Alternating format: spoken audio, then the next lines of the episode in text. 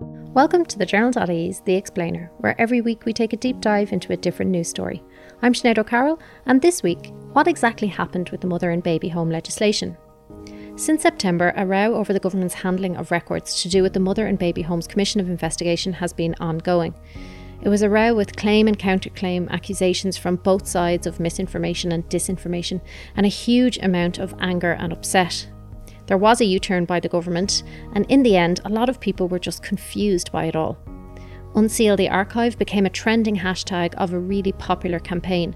Those backing it did not want to see Ireland hide away the past and the truth of these institutions. That's how we got here in the first place, they argued. They were even the words of Enda Kenny in 2017 when dealing as Taoiseach with one aspect of the inquiry, the Tuam burial ground. Tuam is not just a burial ground, he told it all. It is a social and cultural sepulchre. As a society in the so called good old days, we did not just hide away dead bodies of tiny human beings. We dug deep, and we dug deeper still to bury our compassion, to bury our mercy, to bury our humanity itself. No nuns broke into our homes to kidnap our children. We gave them up to what we convinced ourselves was the nuns' care. We gave them up, maybe to spare them the savagery of gossip, the wink and the elbow language of delight in which the holier than thous were particularly fluent. Indeed, for a while it seemed as if in Ireland our women had the amazing capacity to self impregnate. Those words from Enda Kenny were less than four years ago, March 2017. The Commission had been working for a number of years at that point, but following the revelations around the Tuam burial ground, we were only scratching the surface of what we knew. And that's on an out loud, on a national conversation level, rather than the secretive village ones that had always gone on about Ireland's mother and baby homes and their relationship with the official mechanisms of the state. We've already had investigations into the Magdalen laundries and the abuses that prevailed in other institutions, but there's still more to find out. The Commission's report is due for publication in the coming weeks or months, but before that can happen, the huge amount of records it has amassed have to be dealt with. And that's what led us to here. So, what exactly happened? To help us wade through this pretty complex topic in the in depth manner it needs, I'm joined by Dr. Maeve O'Rourke, who's a lecturer in human rights at NUI Galway, and she's co director of the Clann project. Later, I'll be talking to Simon McGarr, solicitor and director of Data Compliance Europe. And joining me now is Orla Ryan, who has done a huge amount of work for the journal on this topic. Thanks so much for joining me. And Orla, I'm going to start with the row first. What exactly happened from September? So, the Commission of Inquiry that was examining mother and baby homes amassed tens of thousands of records in the last five years.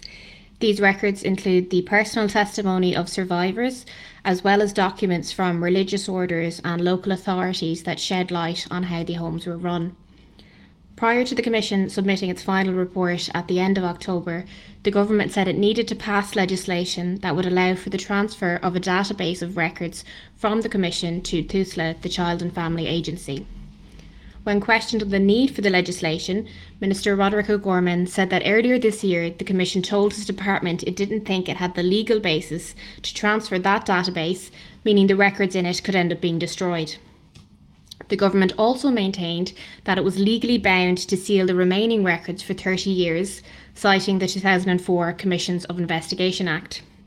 Several legal experts disagreed with the government's interpretation of the 2004 Act, saying it was superseded by GDPR, which came into effect in 2018 and gave people the right to access their own information. So the bill that was passed in the Dáil last month didn't specifically deal with sealing the records. However, many survivors and campaigners said it was a missed opportunity to clarify that the records would not be sealed and was, in their view, part of a wider policy of secrecy that has been adopted by successive governments. The plan to seal the records for 30 years resulted in a lot of public anger, and a petition calling for the government to not seal the records was signed by about 200,000 people. After an intervention by the Data Protection Commissioner, who said sealing the records would be illegal, the government later clarified that people were, in fact, entitled to request access to their personal records under GDPR. However, people may still be refused access to certain information, And the government said their U turn will address some concerns but won't solve everything. And it has committed to bringing in new information and tracing legislation that will help people access records in the future. Uh, Maeve, I'm going to go back to basics uh, with you first, because as I mentioned there, there there have been a lot of institutions that Ireland has to has had to grapple with in the in the last few years. So, what exactly was a mother and baby home? Okay, well, there were 14 mother and baby homes in Ireland, and they are under investigation by this Commission of Investigation, along with what's called a representative sample of four county homes. So, mother and baby homes were institutions which were funded by the Irish state and run by a combination of religious and state bodies. And essentially, they were the Irish state's only provision, along with county homes for women who became pregnant outside marriage until our very first piece of social welfare legislation in 1973 to provide any kind of financial support to um, unmarried mothers. So the state paid essentially for women to be incarcerated from the foundation of our state right through to the latter part of the 20th century. Um, many women incarcerated. Uh, that's the evidence that we have to date, and separated from their children through mother and baby homes and through a wider network of institutions, private adoption agencies, private nursing homes, maternity hospitals, um, to the extent that in 1967, Lindsey Earner-Byrne has found that 97% of children born outside marriage were adopted. What was life at the, the mother and baby home like? What happened there? When did people, so obviously it was pregnant women in the main who went in. When in their pregnancy did they usually go in? When did they leave? Um, and what was their experience within them like? We're going to find out a lot more of this type of information from the Commission's report.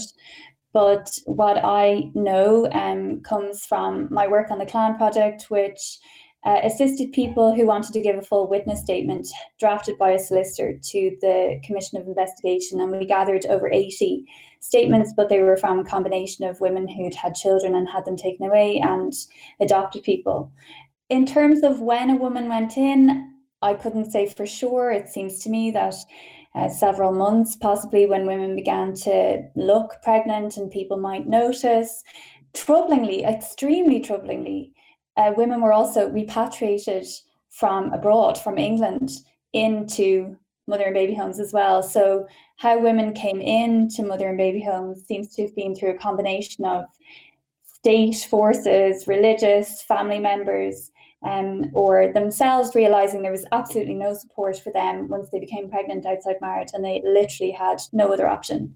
Um, women often seem to have stayed in mother and baby homes for years.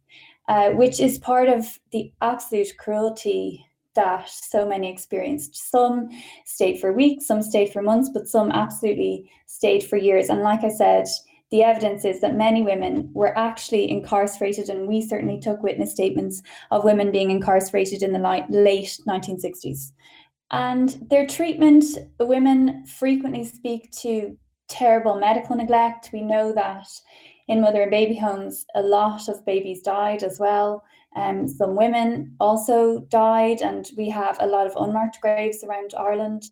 A lot of the conditions seem to have been quite similar to Magdalen laundries in the sense of there being a lot of verbal denigration, uh, psychological abuse, forced labor, both during um, until you gave birth and afterwards, and general neglect uh, and denial of identity, not to mention the fact of being separated from your child. And there seems in many mother and baby homes to have been a situation where women weren't really allowed to look after their children um, normally or properly, separated from them during the day, only allowed to feed them um, at specific times, sometimes not allowed to feed their own child. And then, of course, there was widespread forced separation uh, between the mothers and the children. You mentioned the Magdalen laundries there. What was the, or is there a difference, or what was the difference between a mother and baby home and a Magdalen laundry? This is something that's frequently mixed up, even in mainstream media. So, Magdalen laundries were not places where babies were born. Magdalen laundries were certainly part of the system of forced family separation in the sense that a number of mother and baby homes seem to have transferred women from mother and baby homes into Magdalen laundries for essentially indefinite detention.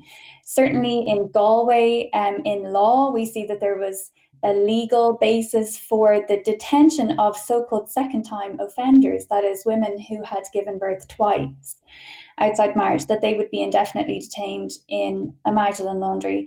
Um, Magdalen laundries were places, like I say, where there were no babies and where girls and women were incarcerated for a number of reasons. Not correct reasons, but for a number of reasons, such as sexual abuse as a child, having grown up in the care of the church and state, and the nuns deciding that you needed to be incarcerated as a teenager in a Magdalen laundry in order to prevent you becoming pregnant outside marriage. Also, um, women and girls who had intellectual disabilities were often incarcerated in Magdalen laundries and paid for by the state. Um, so there was a range of reasons, and detention was for many women in Magdalen laundries years or even lifelong whereas mother and baby homes um, and county homes, which, as I said, also operated in a similar manner, detaining uh, pregnant women. You know, incarceration for most seems to have ended within a number of years, if not sooner. Although we definitely have also come across situations where women whose children were taken from them in mother and baby homes may have ended up staying on as unpaid labour. So there are a sample of county homes, uh, part of the remit of the Commission of Investigation. What was the difference between a county home? County homes were operated by the state, by the local authorities, and they are the um, successor to workhouses. And so they didn't just incarcerate or institutionalize um, pregnant women, there might have been a section of the county home where pregnant women were held or institutionalized. And we know from some survivors that often the women who were pregnant in county homes were also used as unpaid labour around the county home in general because it was a place for the relief of the poor, um, quote unquote, uh, generally speaking. In terms of the incarceration at mother and baby homes uh, that you speak of, what were the practicalities of that? Could women leave? Um, was it just the, that they weren't were they physically restrained from leaving or was there no option for them to do so? Were were they brought back? I know in magdalen laundries there's a lot of evidence of women being brought back say by Gardaí or, or other uh, people in the in the vicinity if they tried to leave. Was it the same or similar in mother and baby homes it seems to have been quite similar. So you can read, anybody can read the final report of the Clann project. It's 150 pages long. It's on clann, C-L-A-N-N project.org, where we summarize the contents of the witness statements that were gathered by the international law firm Hogan Lovells. Um, and certainly we've taken statements which speak to returns by the Gardaí when or if women manage to escape we know from Philomena Lee, for example, whose real life story, of course, was made into a Hollywood movie. Doors were locked. Like I say, Gardaí returned escapees. Women speak to that. Um, June Goulding's book, The Light in the Window, uh, certainly speaks to doors being locked um, and women not being able to get out um, also to the option of women's families. And she writes from the 1950s, I think it was 1951, that she was a brand new junior midwife in Bessborough. And she speaks to the fact that if a family paid £100, the girl might be let out of the mother and baby home. And obviously, I mentioned the Enda Kenny speech at the start. Um, he talked about families giving the, their young daughters uh, to the nuns. So a lot of people were put into these situations by their own families. Absolutely. It seems like there were any number of ways that someone might end up in one of these institutions. I mentioned Enda Kenny's words there from 2017 about Tuam, but what exactly did we find out about Tuam and when? So in 2014, as far as I recall, that was when Catherine Corless's local history work came to light and caused such a furore in the national and international media, where she had wondered where the children who had died in the Tuam, mother and baby home were buried and had gathered um, around 800 death certificates for which she could not find a burial site. And that, of course, was the you know news scandal that led to the government actually setting up the commission to inquire into the mother and baby homes.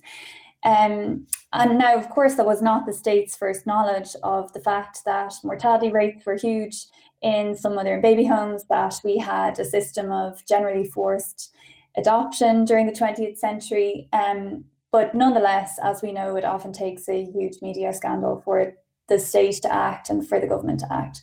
Uh, what happened in 2017, again, as far as I remember, was that um, I suppose Catherine Corless's work was then taken up and investigated by um, the commission.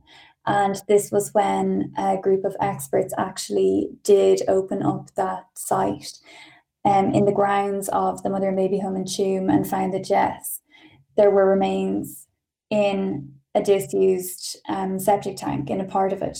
And then we had an interim report, the fifth interim report of the Commission of Investigation last year in April um, 2019, that dealt with questions of burials and also the use of infants' bodies for medical experimentation. Well, I'm going to go to you just to go back to the creation of the Commission Investigation. What exactly was its remit to look at? When was it set up? And what was its main task? Yeah, the Commission was established in 2015 to inquire into the treatment of women and children in 14 mother and baby homes and four county homes between 1922 and 1998. Among the homes being looked at were the Bon Secours home in Tuam, which we've discussed, the Bessborough House in Cork, Sean Ross Abbey in Tipperary, and St Patrick's home on the Navan Road in Dublin. The commission was chaired by Miss Justice Yvonne Murphy. People may remember her name. She's the former judge who also chaired commissions into child sex abuse in the Catholic Church, which resulted in the publication of the Murphy Report and the Cloyne Report. And the commission itself was tasked with examining a number of issues such as how women and children entered and left the homes, their treatment while in the homes, living conditions, burial practices, post mortem practices, and the prevalence of abuse, forced labour, forced adoptions, forced participation in vaccine trials, and the provision of bodies of residents who died for medical research.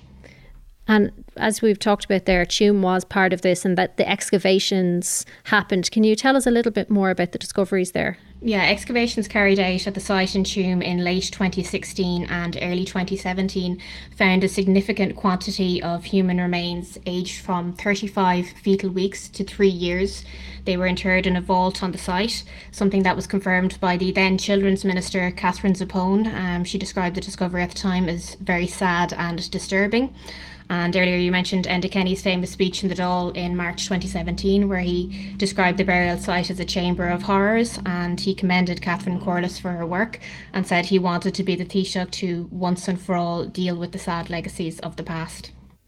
What other processes? They were kind of the headline grabbing ones, but what other processes um, have the Commission used? Who do they end up speaking to? What sources were examined? How did it do its work? Yeah, the Commission carried out its work in a number of ways through interviews with survivors and other relevant parties, written submissions, and documents and records provided by relevant authorities, local councils, and religious orders.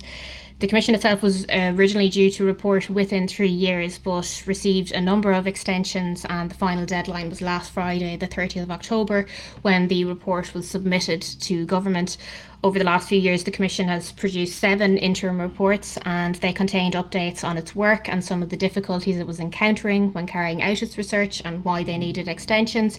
Um, Maeve has mentioned the fifth interim, interim report um, published last year, which noted some of the difficulties the Commission had in getting records related to burial practices at homes in Bessborough and Tuam in particular. Um, so um, there were a number of delays um, throughout the Commission's work, and, that, and that's why those um, extensions were granted. Um, the seventh interim report, published in June of this year, sought a final extension until last month, and part of that was due to the impact of the COVID 19 pandemic on its work. The difficulties in getting those burial records was that because people didn't want to, the institutions didn't want to give them up, or were they not available? Were they destroyed? Do we know? A, a lot of the times um, they were saying that apparently the records didn't exist, and in that fifth interim report, the Commission expressed some surprise at um, the fact that certain religious orders or county councils didn't have records. It assumed they would have. So it seemed that in some instances, at least, the records themselves didn't exist, but the Commission actually said they didn't know how they could not have existed or, you know, had they been lost along the way, but there was definitely some records that seemed to never exist, or they certainly didn't exist in the last few years when the Commission went looking for them. So we know the Commission spoke to hundreds of people, obtained thousands, tens of thousands of records, and that's kind of where the controversy surrounding uh, the current state of play takes us. Um, talk us through the legislation the government put to the Dáil um, in September, uh, which kind of kicked off why exactly we're here on the Explainer today. Yeah, so the bill that everyone's been hearing about in the last few weeks led to uh, very heated debates in both the Dáil and the Seanad and the media and on social media. Um, the government approved the text of the bill um, a couple of months ago, which it said was needed to safeguard the records after the Commission finished its work. The legislation allows for the transfer of a database of 60,000 records compiled by the Commission to TUSLA, the Child and Family Agency. Many survivors and legal experts expressed anger at the bill.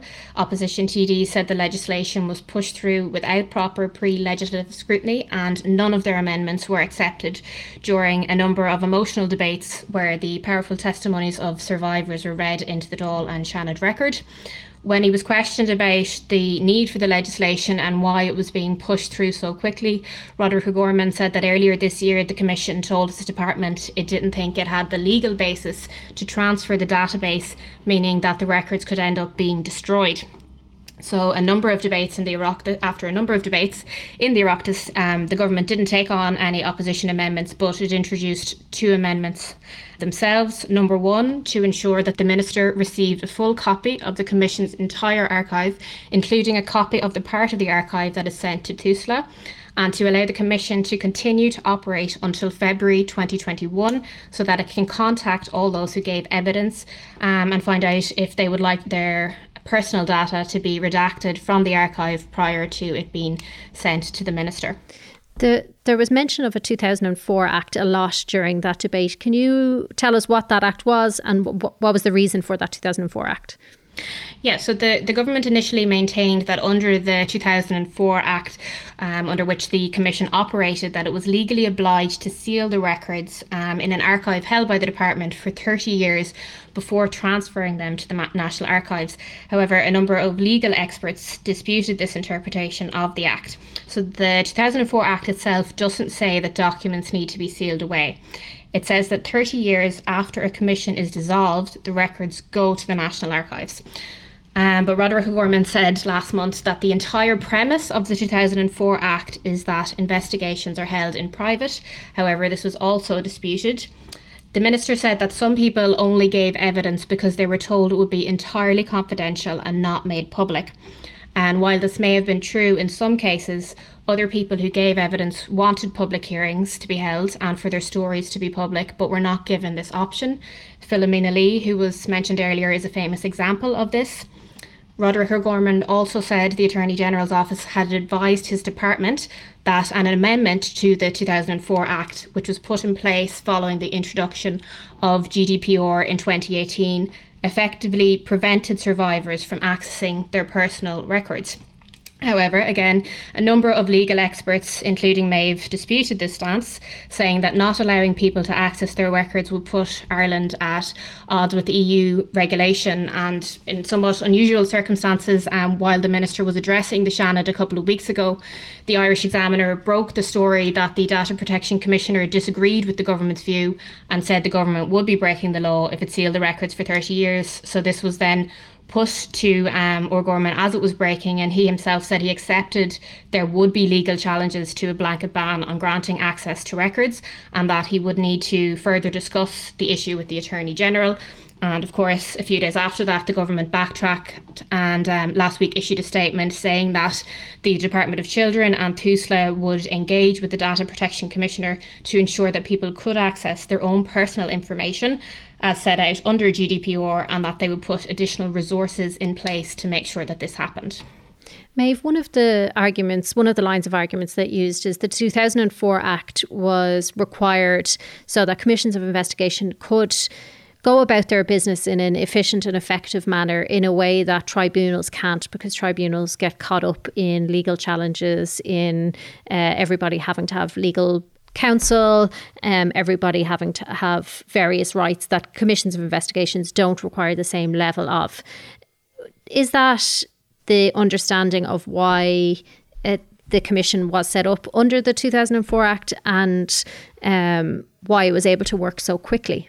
I think people uh, aren't reading the 2004 Act properly, but there's certainly they're certainly um, right, I think, in saying that yes, it was designed to be on, an alternative to a tribunal, but it wasn't actually designed to be a completely secret alternative to a tribunal. Um, it definitely could be a better piece of legislation, and we absolutely you know, in the near future, once these issues are of access to information are dealt with, we do need to look at proper legislation for inquiries, particularly inquiries that um, involve allegations of gross and systematic human rights violations, because people actually have rights that are very clear under the European Convention on Human Rights, which of course is incorporated into Irish law, and every Irish state body has to apply it. They have rights if they are victims of alleged torture or ill treatment or arbitrary detention or death in unexplained circumstances to actually participate in an inquiry, not just to be treated as a witness who gives their evidence and has to go away actually to have access to the substance of the evidence being considered so that they can make comment. And actually, Section 12 of the 2004 Commissions of Investigation Act says, I'm going to read it. A commission shall disclose to a person who's directed to attend as a witness or who attends voluntarily or about whom evidence is given they shall disclose the substance of any evidence in its possession that, in its opinion, the person should be aware of for the purposes of evidence that person may give or has given to the Commission. And it says in section 12 a Commission shall give a person to whom it discloses the substance of the evidence, uh, as aforementioned, an opportunity to comment by written or oral submissions on the evidence. And the only exception to this obligation to give the evidence that, in the Commission's opinion, a person should have when they're appearing as a witness, the only exception is that the source does not have to be disclosed if, in the Commission's opinion, um, it wouldn't be in the interests of the investigation or in the interests of fair procedures uh, to disclose the source. In terms of the records that survivors want, Maeve, what do they want access to? So, most obviously, people want access to information about themselves and disappeared family members. So there are people who are still searching for the graves um, and even for information about the fate, uh, whether someone is alive or dead, the fate of their relatives.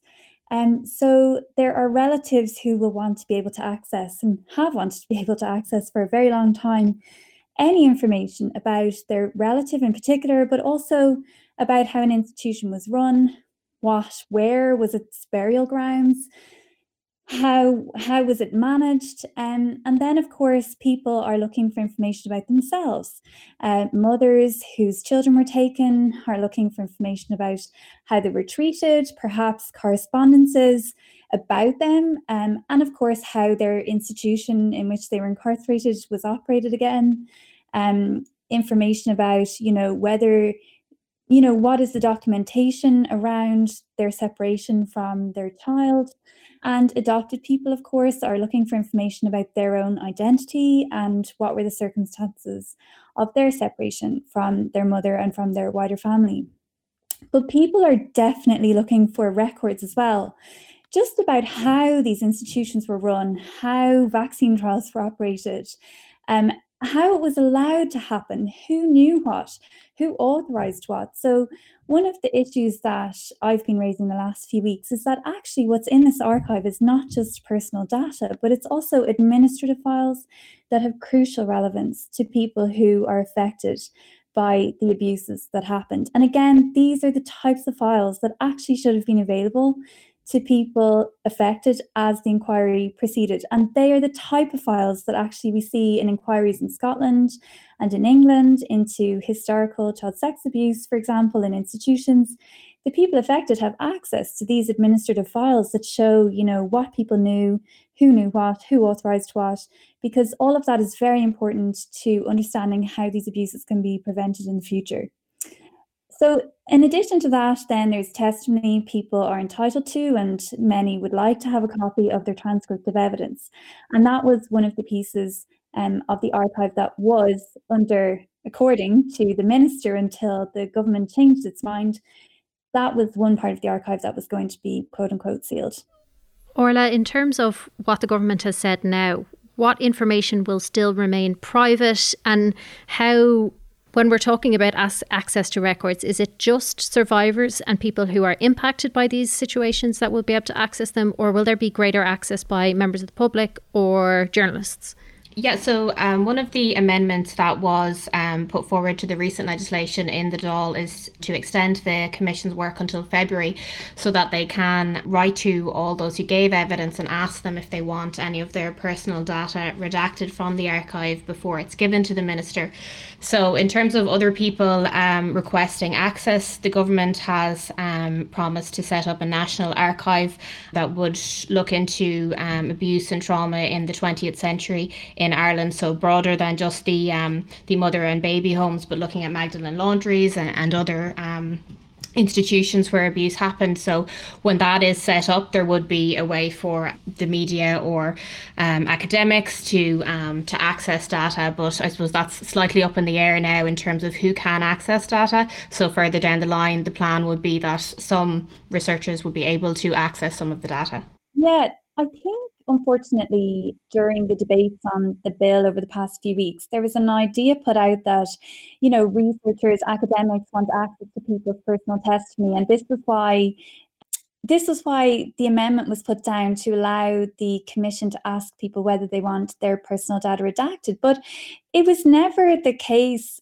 I mean, the GDPR prohibits, of course, the publication of people's personal data if they're a survivor of abuse without their consent.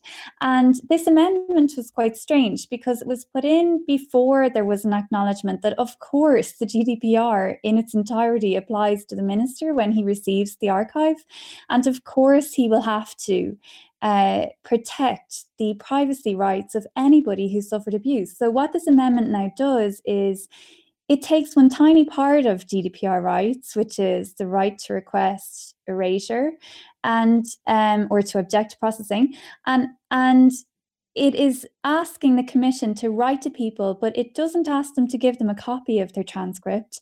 And of course, it was amended before there was a recognition that people have a right to the transcript. So it was as if the commission was going to write to people and say, hello, we have your data. Would you like it redacted? But we can't give you a copy anyway, we are where we are. The point is that I do believe someone somewhere has put out the suggestion that unsealing means publishing everything in the archive and like there's some kind of extreme to the extreme that either you have to seal everything or you unseal everything and like publishing everything in that archive was never ever ever what any of us who were working on this as academics or as advocates wanted.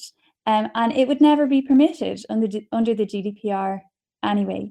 So when we look at international examples, if we look, for example, at the Stasi Records Act or how abuse archives are dealt with in other countries like Australia, Canada, again, Scotland, England, there's a gradated approach. So people who are affected have access to the maximum amount of information they possibly can have. And we take into account that their personal data includes what other people did to them and their family relationships, for example, whereas public access will always be more restricted and will mainly be focused on administrative files that can, of course, be anonymized as necessary, but that goes to how institutions were run and how the system was run, and also voluntarily given testimony, because there are some people who wish to donate it to the public record. I think this is a good point to bring in Simon McGarr, who is a solicitor and expert in GDPR and director of Data Compliance Europe. I spoke to him earlier, and my first question to him was what was the department's original position in terms of GDPR and these records? The department's position was, and I used the, the phrase the department because it did seem to be, it emanated eventually, it turned out from the department and not from the Attorney General, which the minister had initially represented as coming from. The department's position was that they had a piece of pre existing Irish legislation, and they were saying that that legislation prohibited the application of the GDPR to the records in relation to the archive that the minister was going to take uh, possession of once the commission had finished its job. And when or why or how did their position change? Once the argument had been made that their position wasn't legally valid, it turned out that the, the department and the minister didn't really have an answer to that.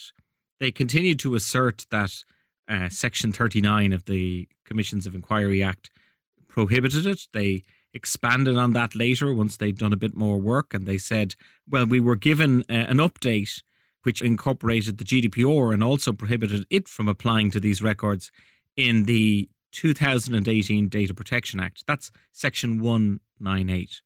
However, neither of those answers dealt with the core question that Irish law can't restrict the provision of the GDPR or the rights that you have available under the GDPR.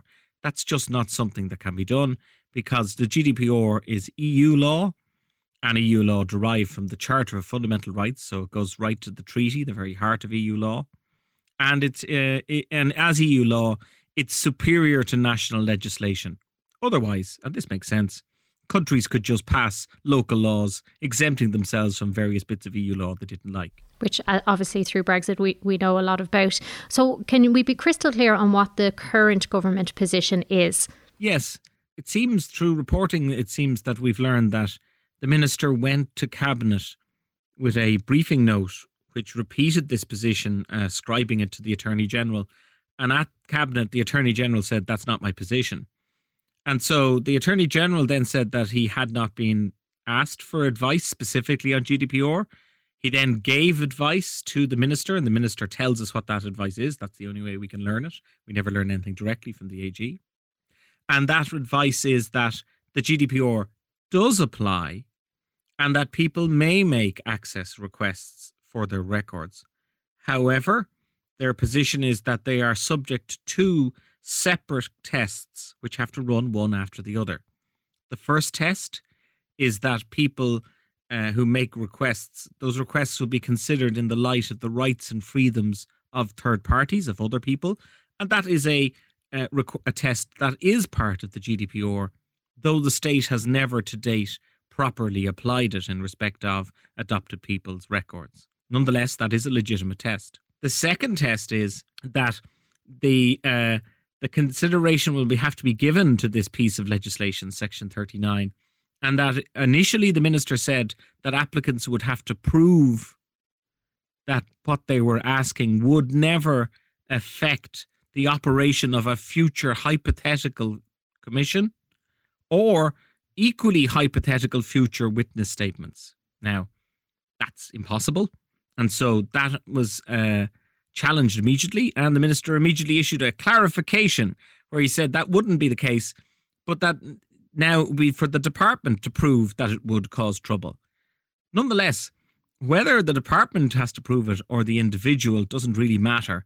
The key issue is that Section 39 isn't a legal basis on which you can restrict uh, your Article 15 data subject access rights because it doesn't meet the requirements under EU law for a restriction.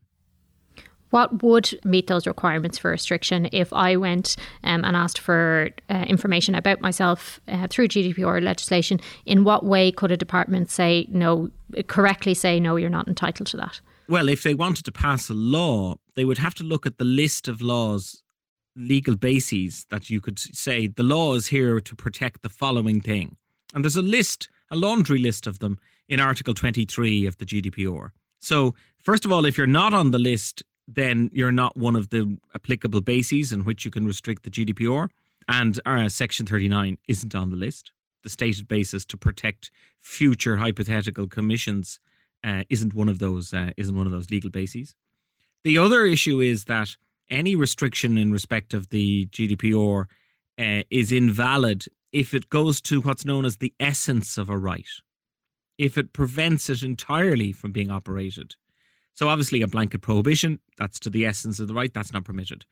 But the, re- the effect of that would be that if you did, could not access these uh, documents as a result of Section 39, and as a result that you would die before the 30 year seal was, was opened, then you would have had a restriction on the essence of the right. So it would be illegal because it is uh, a restriction on the essence of the right. It's then, secondly, illegal because it's not one of the stated bases on which you can restrict uh, access. And then finally, even if it met those first two, it doesn't meet the requirements of the third section, Article 18.2, which is that any legislation that purports to restrict, even on a legitimate basis, must meet certain criteria, and it lists the criteria. And the 2004 Act, you'll be unsurprised to hear, didn't anticipate the uh, 2018 GDPR criteria and therefore does not have them. And even if we are to concede the point, which we do not, that it is uh, not a restriction of the essence of the right, and it did uh, use one of the legal bases that was in Article 23, it still wouldn't be valid because it was, doesn't have the laundry list of requirements to make it valid. One of the arguments made um, for these records being kept sealed or being kept as confidential as possible is that a lot of people give evidence to the commission on the basis that their evidence um, or their identities would never become known to anybody. Is there anything in this GDPR handling of records that would um, remove that right to privacy or that confidentiality of any of the people who gave evidence to the Commission of Investigation? But there's a couple of layers to that. First of all, there's the question was that uh, promise of confidentiality in line with EU law? So if it wasn't, then nobody had the power to make it and it's not legally valid. But let's leave that aside.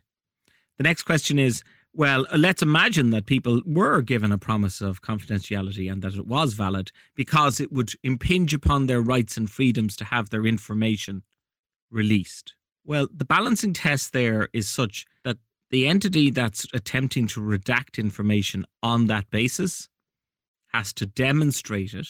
So the, the burden of proof is on them to demonstrate that there is such a thing, that there is such a, a fear on behalf of the person. And let us not forget that everybody who has given evidence has been given the opportunity between now and February to say, I wish to have my name redacted from my evidence. So that by the time the the uh, archive travels to the minister from the commission, that procedure will already have worked its way through the records. And as a result, I don't see how the minister can argue that given an opportunity to redact, people didn't, but at some in some level that he ought to uh, impose additional redactions not asked for by the individual. And that was Simon McGarr. Orla, I'm going to go back to you now because at this point we know the legislation has passed. Michael D. Higgins signed it into law, but at that point he did make a statement on the matter. What did he say? Yeah, in a somewhat unusual intervention, when announcing that he had signed the bill into law, um, President Higgins noted that it would be open to future legal challenges. So, under the Irish Constitution, the President can consult with the Council of State and decide to refer any bill to the Supreme Court if it raises a constitutional issue under Article 26.1.1. In the statement issued last month, President Higgins said that when considering any piece of legislation, he has to be aware of the fact that no court can question the validity of any legislation following a referral by the President for the Supreme Court. He said his decision to sign the legislation leaves it open to any citizen to challenge the provisions of the bill in the future. So basically, he was saying if he did send it to the Supreme Court, um, no future le- legal challenges could be taken against it. But it was quite unusual for him to say by the way, people can legally challenge this. That's a rare thing for the president to put into a statement. Yeah, I think there's a general understanding that it probably won't be unconstitutional, but it was Michael D. Higgins kind of framing it as I, am aware of the of the heartache that this has caused. Yeah, he did, he did say in the statement that he had been, you know, um, following the debate closely and he was aware of the issues and some of the very valid concerns people had about right to accessing their own personal information. So I suppose it was he can't really say too much in his pre- in his capacity as the president, but it was his way of saying he had been keeping an eye on the debate and, you know, he perhaps didn't agree with certain elements of the legislation, but without outwardly saying that. Maeve, what have the people who have experience of these homes, be it as children or as mothers, what have they said um, in response to the passing of this legislation? Well, I think they're extremely nervous and skeptical of whether the GDPR will ever actually be interpreted properly and applied properly. So it's worth saying that, you know, the people who are affected um, by the secrecy, they knew exactly what was going on here yes, this legislation wasn't the thing that was sealing records. It was the minister was saying we have to bring in this legislation because everything I receive is going to be sealed. Therefore, I'm doing you all a favor by sending some of the archive to TUSLA. People have been experiencing the secrecy for decades. So, yes, they heard the minister when he said, Everything I receive is going to be sealed, and I'm doing you a favor by sending some material to TUSLA. Number one, they know that if the minister has the entire archive, he should be providing everything he has that belongs to them to them. And so it was their right to say, you can't seal everything that you get. Number two, TUSLA um, has been seriously criticised by people who are affected um, for terribly interpreting the GDPR. Um, and this is something that the Collaborative Forum of former residents of mother and baby homes, who were independently appointed and established by the former Minister for Children, Catherine Zappone, this is what they have been telling the Department of Children uh, for years that unfortunately TUSLA interprets the GDPR incorrectly. It seems to understand and that it should redact the names and the details of the actions of every single person on your records that isn't you. Therefore, not understanding the fact that personal data includes mixed data, which involves more than one person at the same time and belongs to more than one person at the same time. Just like you or I would get our medical records with the doctor's name on, with the details of what the doctor prescribed for us or did to us in surgery. That is our data as well as being the doctor's data, but unfortunately, TUSLA takes a blanket approach to redacting all details of anybody who is not the person seeking their data. Not to mention the fact that it also um, says, and it has said to the collaborative forum, and it has also said publicly that it risk assesses all adopted people for the harm that they might cause to their extended natural family, even if their parents are dead, before they can ever consider releasing someone's name to them, even though birth certificates are public documents.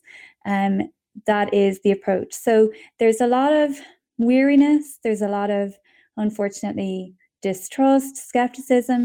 Going back to the Commission of Investigation report, Orla, one of the things we know is that it's going to be extremely long. We've been told multiple times it's going to be 4,000 pages um, at least. What's the timeline for publication? Um, when will we see that final report?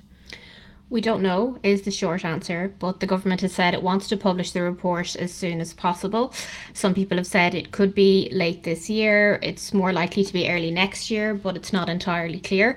The report has to be examined by Minister Roderick O'Gorman and the Department of Children and the Attorney General before it's published, and the report could lead to criminal proceedings in some cases, so some of it may need to be redacted, so that all needs to be decided before it's published. And ahead of the publication of the report, the government has committed to do a number of things. It said it will establish a national archive of records related to institutional trauma during the 20th century, so going beyond the mother and baby homes and looking at other institutions as well. Um, some survivors have called for this archive to be developed at a site on Sean McDermott Street in Dublin, where the last Magdalen laundry closed in 1996. But other survivors are against this idea, or against, at least against it happening without extensive consultation on what it would include, its location, and how it would be operated.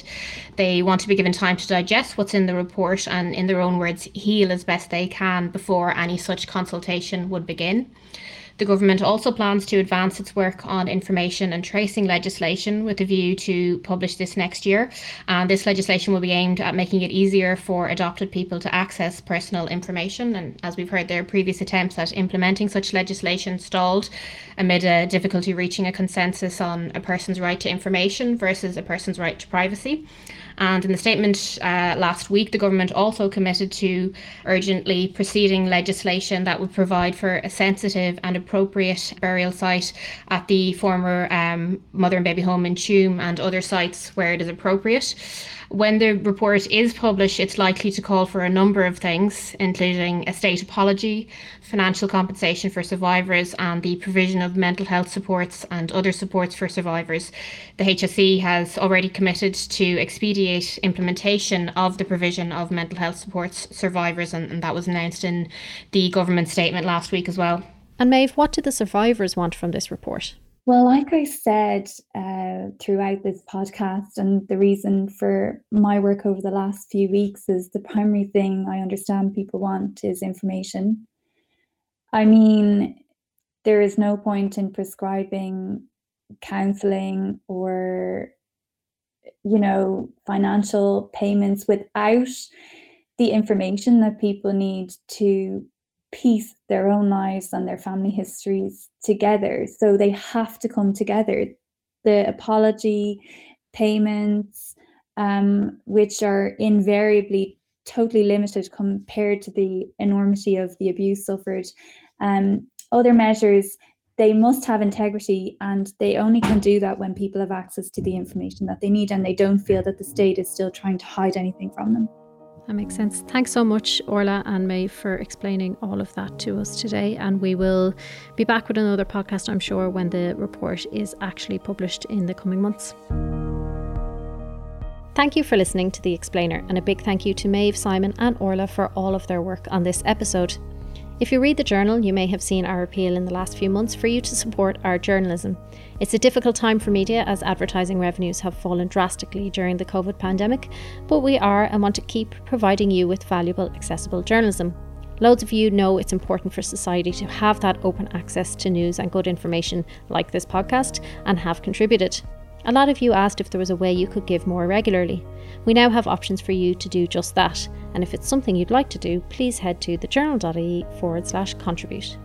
This episode of The Explainer was brought to you by executive producer Christine Bohan, producer Eva Barry, and assistant producer and tech operator Nikki Ryan. If you're enjoying the episodes, please leave us a review and rating wherever you listen to your podcasts, and more importantly, share with a friend who you think will enjoy them. Thank you, and catch you next time.